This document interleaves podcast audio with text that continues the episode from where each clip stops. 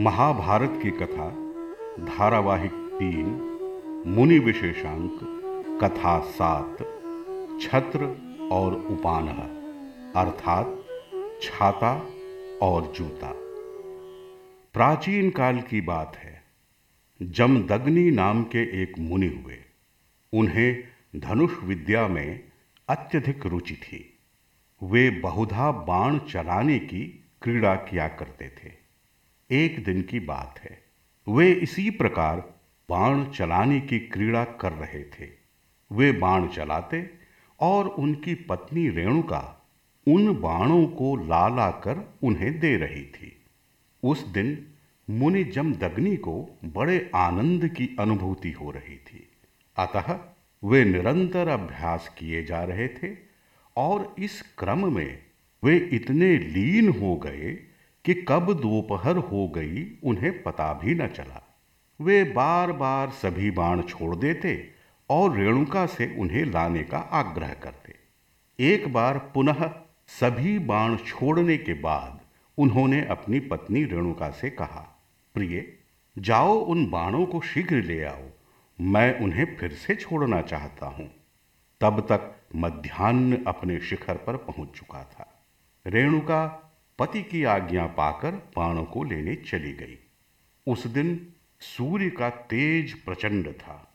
कुछ ही देर में रेणुका का मस्तक तपने लगा। उसके पाँव चलने लगे। वह भागकर एक वृक्ष की छाया में खड़ी हो गई। किंतु उसे अपने पति के शाप का भी भय था। वह अधिक समय तक ऐसे छाया में खड़ी न रह सकती थी।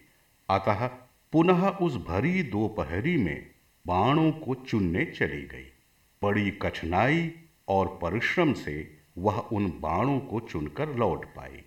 इन परिस्थितियों के कारण उसे आने में थोड़ा विलंब हो गया था।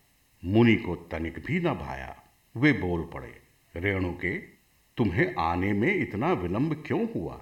देखो, मेरा समस्त आनंद जाता रहा। ऊपर से तुम इतना खिन्न भी प्रतीत हो रही हो। क्या बात है? मुझे बताओ, तुम्हें क्या परेशानी है? रेणुका बोली, मुनिवर, अब आपसे क्या छुपाना? मेरा मस्तक तप गया, मेरे पाँव में छाले पड़ गए। सूर्य के इस प्रचंड तेज ने मुझे एक पेड़ की छाया में शरण लेने को विवश किया। कुछ देर विश्राम करने के बाद ही उन बाणों को लाने में सफल रही। इसी कारण मुझे विलंब हुआ, मुझे क्षमा करे। मुनि क्रोधित होकर बोले प्रिय, यह तो घोर पाप है, जिसने तुम्हें कष्ट पहुँचाया, उसे आज इसका फल भुगतना होगा। तुम चिंता न करो। देखो, मैं अभी अपने बाणों से इस सूर्य को नष्ट कर देता हूँ। इसे ज्ञात नहीं कि इसने मेरी प्रिय को कष्ट पहुँचाया। मुनि चमदग्नि की क्रोध की ज्वाला धधकने लगी। उन्होंने बाणों को तैयार किया और सूर्य की ओर चलाने का उपक्रम करने लगे। उधर, जब सूर्य ने देखा कि मुनि युद्ध करने को उतारू हो उठे हैं तो वे तत्काल ही एक ब्राह्मण का रूप धरकर उनके पास आए और बोले, मुनिवर, सूर्य ने ऐसा क्या अपराध किया कि आप उनसे क्रोधित हो उठे हैं? कृपया शांत होकर पुनर्विचार करें। उसका दोष प्रतीत नहीं होता है। मुनि बोले उसने अपने प्रचंड ताप से मेरी पत्नी को कष्ट पहुँचाया है। उसको इसका दंड भुगतना ही पड़ेगा। ब्राह्मण ने विनीत स्वर में कहा, मुनिवर, एक बार शांत मन से विचार करें। यह तो उसका स्वरूप है। इसके ही कारण पृथ्वी पर वर्षा का जल आता है, जिसके कारण नाना प्रकार के फल, फूल, अन्न, घास, पात आदि उत्पन्न होते हैं। यदि ये ना हुए तो मनुष्यों का जीवन कठिन हो जाएगा। भला आपको सूर्य को दंड देने से क्या लाभ होगा? इस प्रकार उस ब्राह्मण ने मुनि जमदग्नि को नाना प्रकार से समझाने का प्रयास किया। किंतु मुनि का क्रोध शांत न हुआ।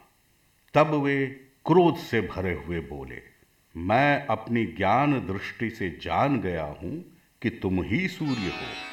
इसमें तनिक भी संदेह नहीं कि कुछ ही क्षणों में मैं अपने बाणों से तुम्हारे शरीर को खंड खंड कर दूँगा। तुम अब तैयार हो जाओ। सूर्य भयभीत हो गए और बोले, मुनिवर, आपका तेज प्रचंड है और आप धनुष विद्या में भी पारंगत हैं। यह निश्चित है कि मेरा विनाश हो जाएगा। मैं आपकी शरण में आया हूँ। अतः मेरी रक्षा कीजिए।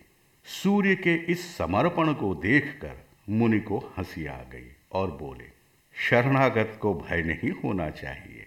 अतः तुम भय न करो, किंतु जो अपराध तुमसे हुआ है, उसका समाधान भी तुम्हें ही करना होगा। सूर्य देव यह सुनकर प्रसन्न हो गए और छत्र और उपाहना की एक एक जोड़ी देते हुए बोले, मुनिवर, आपकी योग्यता और आपके धैर्य को सूर्य देव का नमन है। यह छत्र लीजिए। यह मेरी किरणों का निवारण करके मस्तक की रक्षा करेगा। यह उपानह भी लीजिए, जो आपके पांवों को जलने से बचाएगा। आप इन्हें स्वीकार कीजिए। आज के बाद से छत्र और उपानह का दान प्रसिद्ध हो जाएगा। जो भी इनके दान करेंगे, उन्हें अक्षय फल की प्राप्ति होगी। यह कहकर सूर्यदेव मुनि जमदग्नि को प्रणाम कर वहाँ से चले गए। इस प्रकार सूर्य देव ने सर्वप्रथम छाता लगाने और जूते पहनने की प्रथा का आरंभ किया। इन वस्तुओं का दान तीनों लोकों में पवित्र माना गया है। कहते हैं कि जिसके पैर जल रहे हैं, ऐसे स्नातक ब्राह्मण को जो भी जूते दान करता है, वह देह छोड़ने के बाद देव प्रदत्त लोक में जाता है और गोलोक में निवास करता है।